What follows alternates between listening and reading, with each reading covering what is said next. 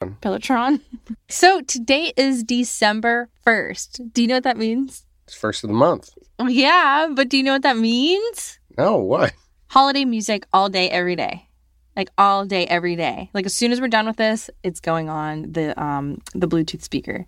No, Yeah. no. In the car, in the shower, in the when we're going to sleep, when we're cooking, all day, every day. You don't have a speaker for the shower. I'm gonna get one. I have one on the Amazon list right now. Oh, I'm sure you do. Amazon packages every day. Who's with me? Oh my gosh. All right, guys. Well, let's jump into this week's episode. When 29 year old Jacob Millison went missing, his family was adamant that he was fine. They were so calm and assured in their testimonies that the police in Gunnison, Colorado, closed their investigation into his disappearance after just one interview. But Jake's friends knew there had to be more to the story and pushed for years to get justice for Jake. This story is one full of sibling rivalry, family greed, and the fight for answers from friends who loved Jake more than his own family.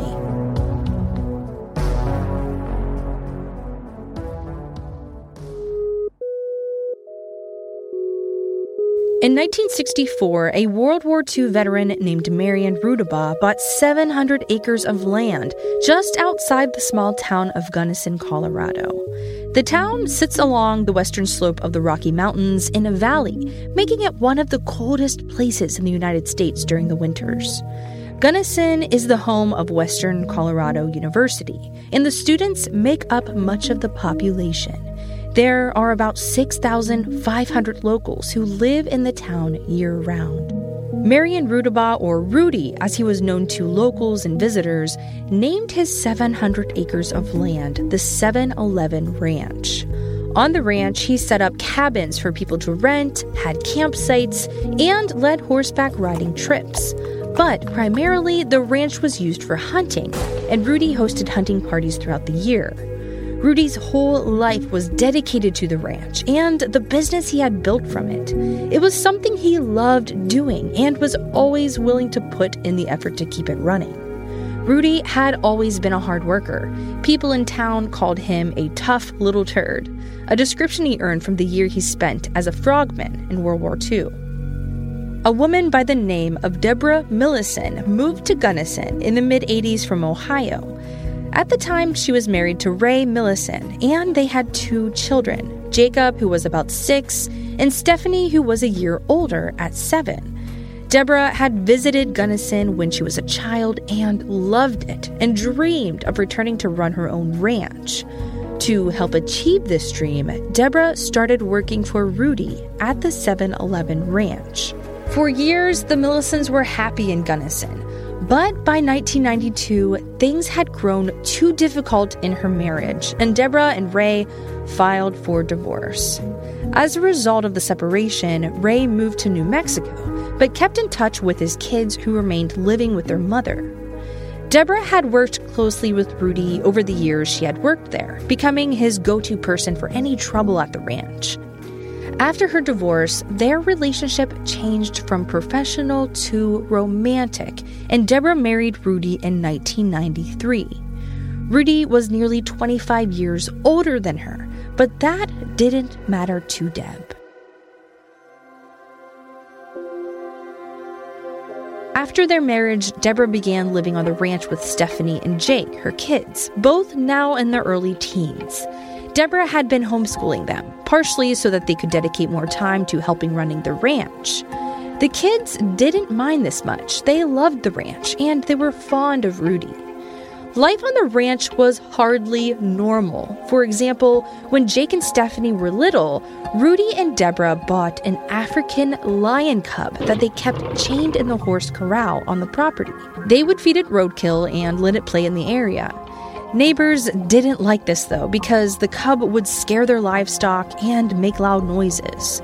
Well, one day, someone drove past the ranch and shot the cub, killing it. Over time, as Rudy got older, Jake was expected to pick up the slack on the farm, often being the only one who was able to complete the necessary tasks to keep the ranch running. This was hard on Jake, but he loved the ranch and felt compelled to help his family.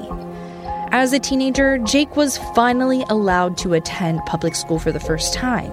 Having spent much of his life on the ranch, Jake struggled at first to adapt. In fact, early on, he got in trouble for bringing a rifle to school in the back of his pickup truck.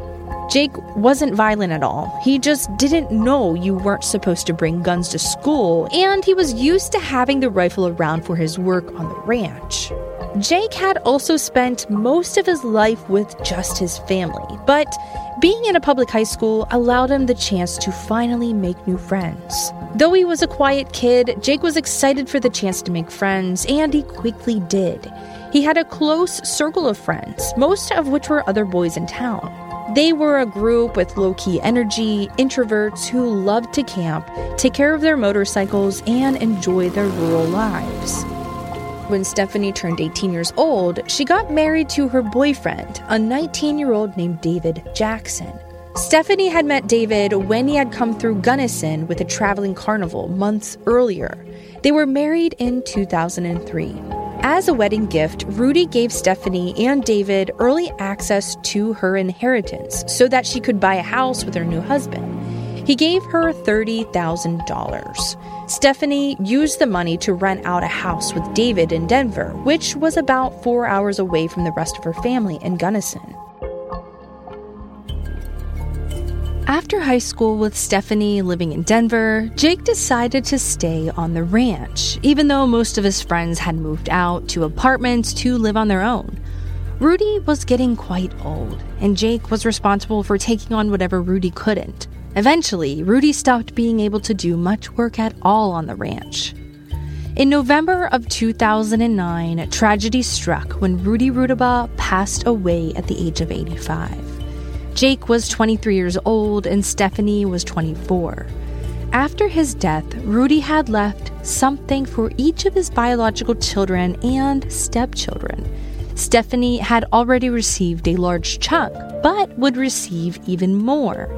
Deborah inherited the 7 Eleven ranch, but Jake received nothing. Surprisingly, he was okay with that. Jake assumed that he would eventually inherit the ranch and share it with one of Rudy's sons from his first marriage who lived in Texas. Jake knew that the property would be worth millions and was confident that he would be set for life if he got the ranch in the end. With Rudy gone, the full care of the ranch fell to Jake, a task that was nearly impossible. So much of the ranch needed to be fixed. The technology needed to care for the animals and the plants was outdated or missing altogether. The fences were rotting away. And Rudy and Deborah had amassed more things that they could store, making the ranch look like a messy junkyard more than the fine property it had once been. Jake lived in the lodge, a building that was meant to host large dinner parties for campers or other big gatherings. But it had been so overrun with Rudy and Deborah's stuff that there was hardly enough room for his bed. With just Jake to care for so much and a worsening drought in the Colorado area, money grew tight for the Rudabaughs. They sold off livestock and stopped hosting as many hunting trips in order to focus on caring for the property. Despite all of his hard labor, Jake wasn't receiving any paychecks for his work. Nevertheless, he continued to give his all to the ranch, operating on the assumption that it would all one day pay off when he finally inherited it. Because he wasn't getting paid, Jake had to find other means to get money and to have some financial independence from his family. On top of his back breaking labor at the 7 Eleven ranch, Jake spent his spare time cutting and selling firewood, working for landscaping companies, looking into starting his own chimney sweep business, and was even selling marijuana to college students in the area. When these side jobs didn't pay off, Jake was forced to ask Deborah to give him some cash so that he could do small things like hang out with his friends at their favorite local bar, the Alamo, or go see a movie in town. One summer, Jake worked on a fishing boat in Alaska and made $15,000. But when he returned, his mother demanded that he give her that money so that she could put it into keeping the ranch afloat. Their issues with money made Deb and Jake's relationship grow strained. Jake began to resent the ranch, but he was unable to walk away from it. He felt obligated to his family and didn't want to give up the possibility of a big payout once he inherited it. Additionally, after Rudy's death, Deborah took the loss hard and fell into a deep depression. Her depression, tensions with money, and the increasing likelihood that the ranch Rudy had worked so hard on for for 50 years could fail was taking a toll on the entire family. Three years later, in 2012, David and Stephanie Jackson, Deborah's oldest daughter and son in law, decided to move back home to Gunnison to be closer to her family. In the near decade that they had been married, they had a young boy together, and Stephanie wanted to raise her son in the country like she had been. Stephanie, a skilled horsewoman, went back to working on the ranch by providing horseback rides for tourists and locals, and David started working at Gunnison Vintage Auto. Jake was less than thrilled to have his sister back home. The siblings had never gotten along very well.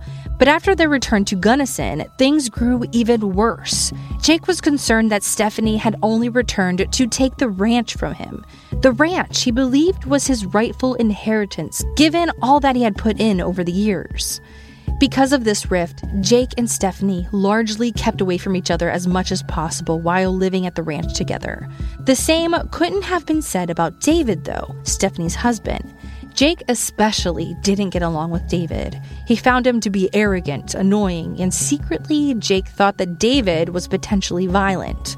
He would joke with his friends that he considered keeping a gun nearby at all times, just in case David would ever attack him. Despite the tension growing in the family now that Stephanie had moved home, everyone was committed to keeping the ranch afloat. Deborah, still struggling with depression, put even more pressure on Jake to work harder for the ranch. Even though he was dedicating all of his time to it, she would even complain that anything that went wrong on the ranch was Jake's fault.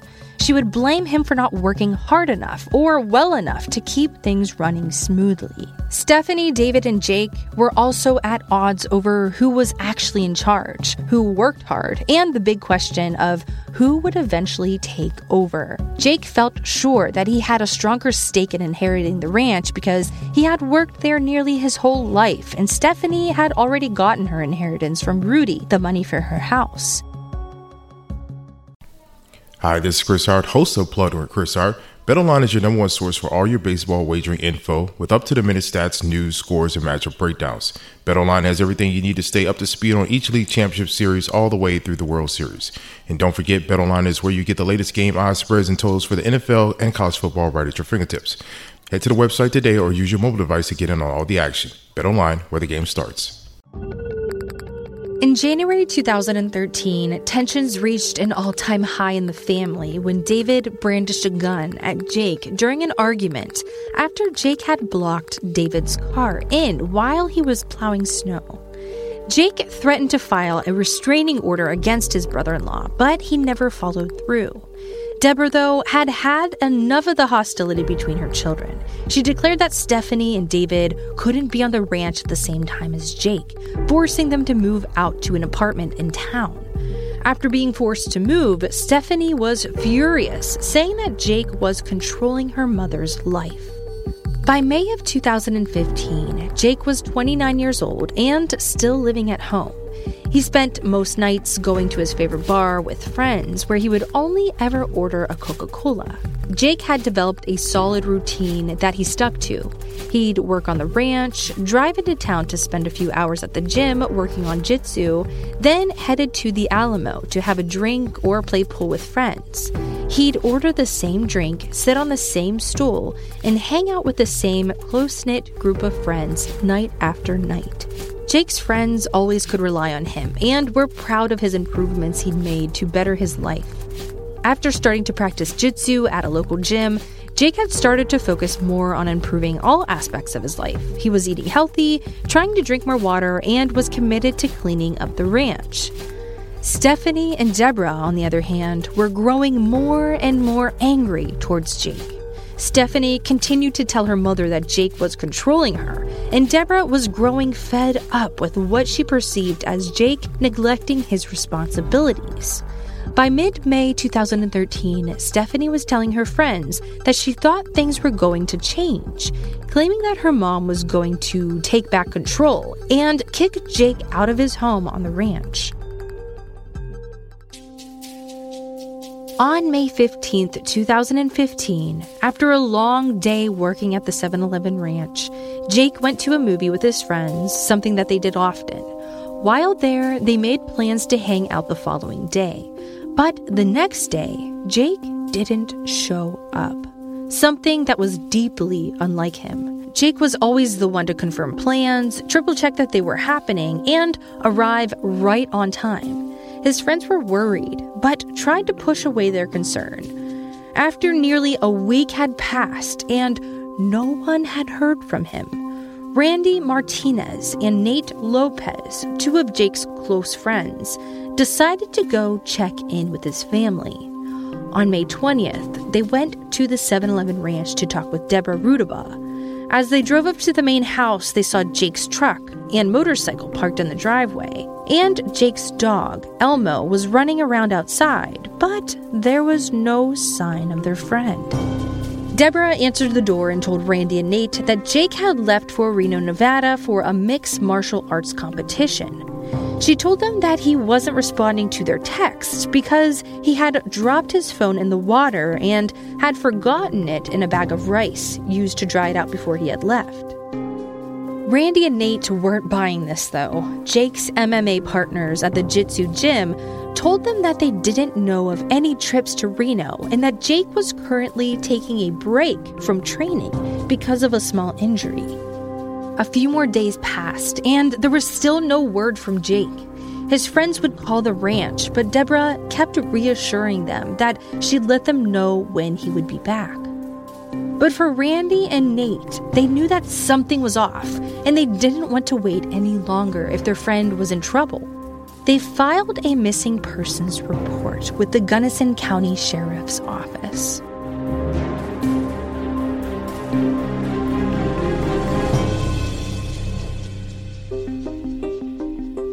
After Gunnison County Patrol were alerted that Jake Millison was missing, Sergeant Mark Michael went to the ranch to follow up. There, Deborah told him that Jake had left with a friend that she didn't know. She thought that they were going camping in Reno. She told Officer Michael that taking off like this was just something that Jake did, and he left his cell phone behind.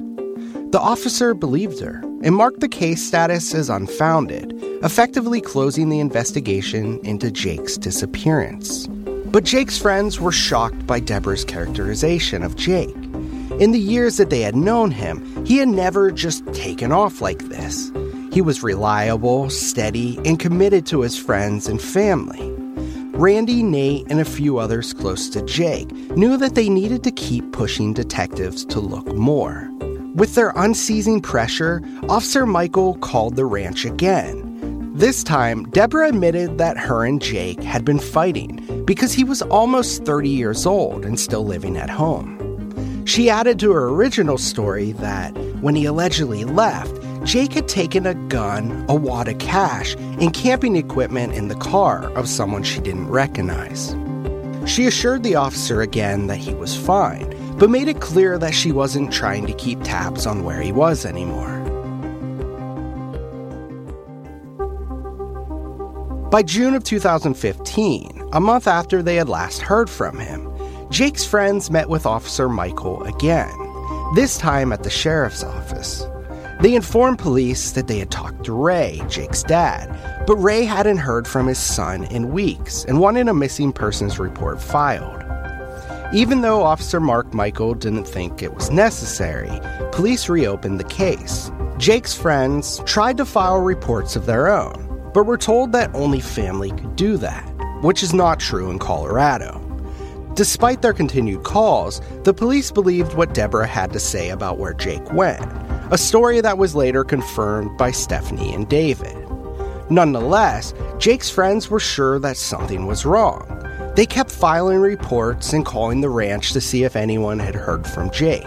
By the end of summer, Deborah finally filed her own missing persons report, perhaps to appease Jake's friends, but told police that Jake did cocaine, steroids, and hung out with a bad crowd. She also claimed that when he left, he had taken a book from her called How to Disappear Without Leaving a Trace. With this, she made it clear that the police shouldn't be looking too hard for her son.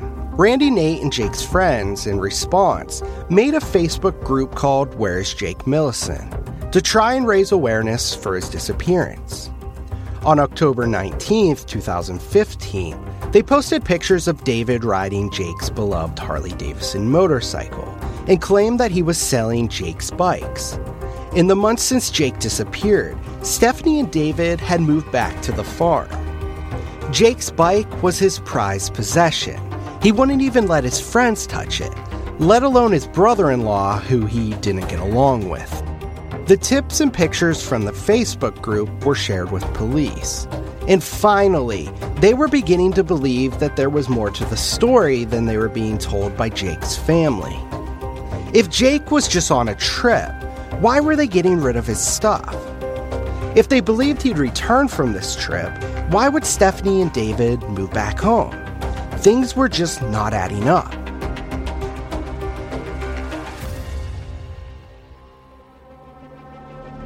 Weeks turned to months, and no one had heard from Jake. His friends joked that he would just come home one of these days with a wild, fun story, but deep down, they all secretly feared the worst. Though Jake's friends thought the department was deliberately ignoring their pleas for help, the department emphasized that the process is just slow. They only had one investigator for the entire county. By the winter of 2015, with Jake gone, care of the 7 Eleven ranch fell to David, something David did not like. He grew resentful towards Stephanie for staying warm in the lodge while he slaved away outside on her family's farm. He threatened to leave her and even went as far as to shooting a bullet into the floor to scare her.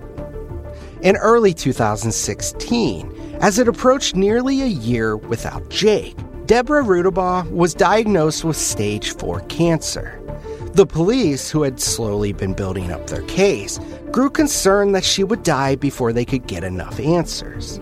They enlisted the help of the Colorado Bureau of Investigation and were able to get a search warrant to look around the 7 Eleven ranch.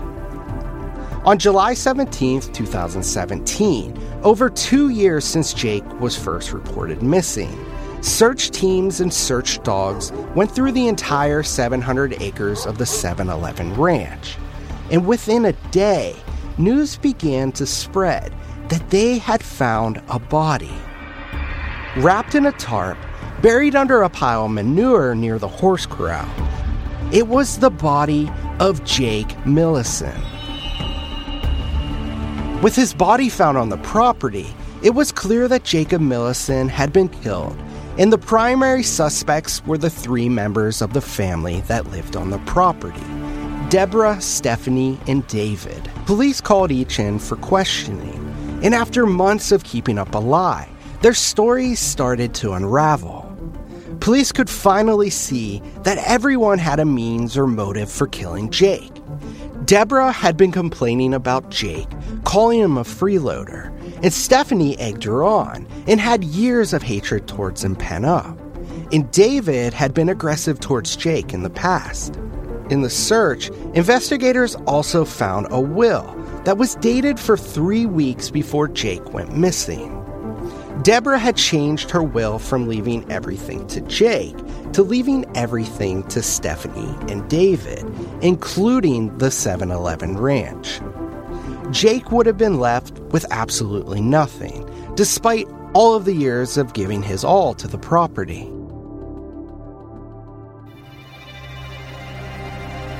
With the news of her updated will coming to light, Deborah felt concerned and was ready to confess what had happened to her only son, Jake. Deborah told police that on the night of the 15th, she had come home from working at a nursing home and was beyond exhausted. She had asked Jake to do an errand for her, but when she saw that he had only done half before leaving to go to a movie with his friends, she couldn't handle it anymore. After Jake had gotten back home and fallen asleep, Deborah went into his room and shot him in the head as he slept in the early hours of May 16, 2015. Deborah claimed that after murdering her son, she used Yankee ingenuity to move his body, using tow straps, a winch, a tarp, and an ATV. She was adamant that Stephanie and David knew nothing. After hearing her confession, police doubted that Deborah could have moved his body on her own. Suffering from late stage cancer, she was very petite, weighing less than 100 pounds. But Jake weighed 180 to 190 pounds. How could she have rolled a body more than double her weight off a bed and then dragged it outside to bury it? Furthermore, she had gallbladder surgery just days before the murder. She had been ordered to not lift anything heavier than 5 pounds or she would rip her stitches out. Her doctor's appointment days later confirmed that her stitches were perfectly fine. Police knew that there was more to the story and decided to interview Stephanie and David, the two who had the most to gain from Jake's death. The couple denied any knowledge of the murder, but a polygraph test showed that that was a lie. Stephanie's cell phone records showed a text at 3:17 a.m. on May 15th that said, "It's time to play." It was deleted 6 minutes later. Later that day, she posted on Facebook, "Have you ever been woken up with such awesome news that you wanted to run outside screaming?" While she maintained that she knew nothing until a couple months ago, Stephanie's texts and posts suggested that she knew for much longer than that. Jake's friends also suggested that Deb, no matter how mad she was at her son, would never have killed him. She was his mother and didn't have a strong enough motive to. But Stephanie did. With Jake dead, she would be the sole inheritor of the ranch. Surprisingly, Jake Jackson seemed to agree and implicated his wife in the murder. He told police that after everything, he had a strong feeling that it could have been her.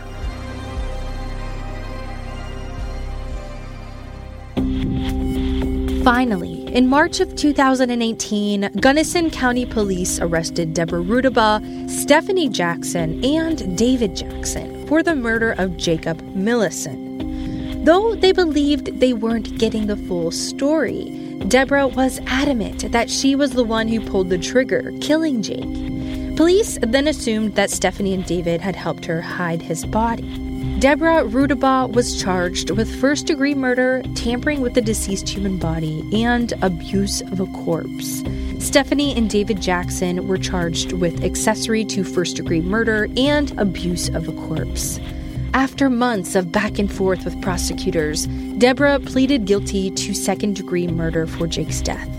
She was sentenced to 40 years in prison, which began on May 13, 2019 nearly four years to the day that Jake died. But after spending only a few months in prison, Deborah succumbed to her cancer and died at the age of 70 while in custody. Seeing her mother's fate, Stephanie and then David both ended up pleading guilty to charges. David was given 10 years in prison for his role in Jake's murder, while Stephanie was given the max sentence of 24 years in prison for a single count of tampering with the deceased human body.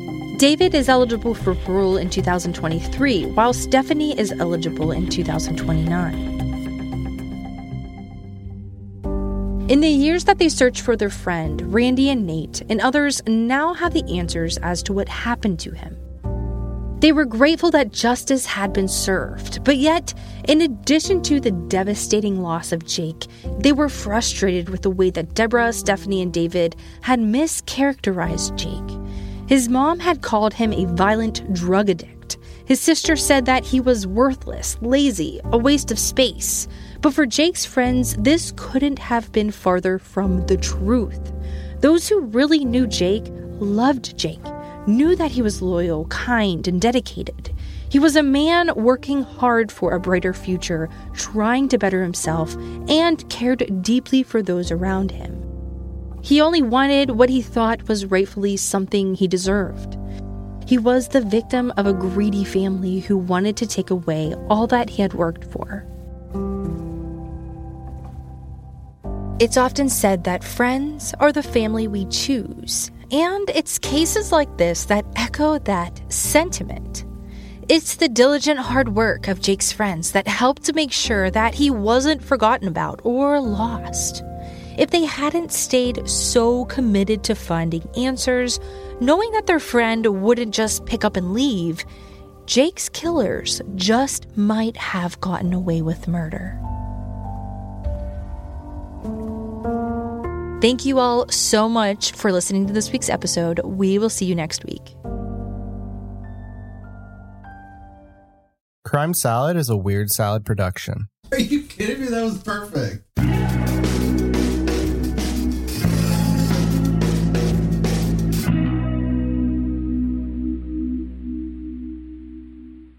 Hi, this is Daniel Roof, the Real GM Radio Podcast. It's a Texas showdown the postseason, and BetOnline is your number one source for all your baseball wagering information, up to the minute stats, news, scores, and matchup breakdowns. Everything you need to stay up to speed on each league championship series and through the World Series. Don't forget, BetOnline is where you have the latest game odds, spreads, and totals for the NFL and college football, plus real time updates on statistics, news, and odds. Serious up betting on football. So head to the website today or use your mobile device to get in on the action at BetOnline, where the game starts. In the 1970s, John Todd burst onto the evangelical scene with a shocking tale. He claimed to be a former witch involved in a then unheard of secret organization called the Illuminati and urged Christians to prepare for a violent world takeover. First of all, the number one weapon in everybody's home should be a 12 gauge pump shotgun. Hear the amazing story of one of the originators of the modern day conspiracy theory. From Magnificent Noise and Sony Music Entertainment, this is Cover Up The Conspiracy Tapes.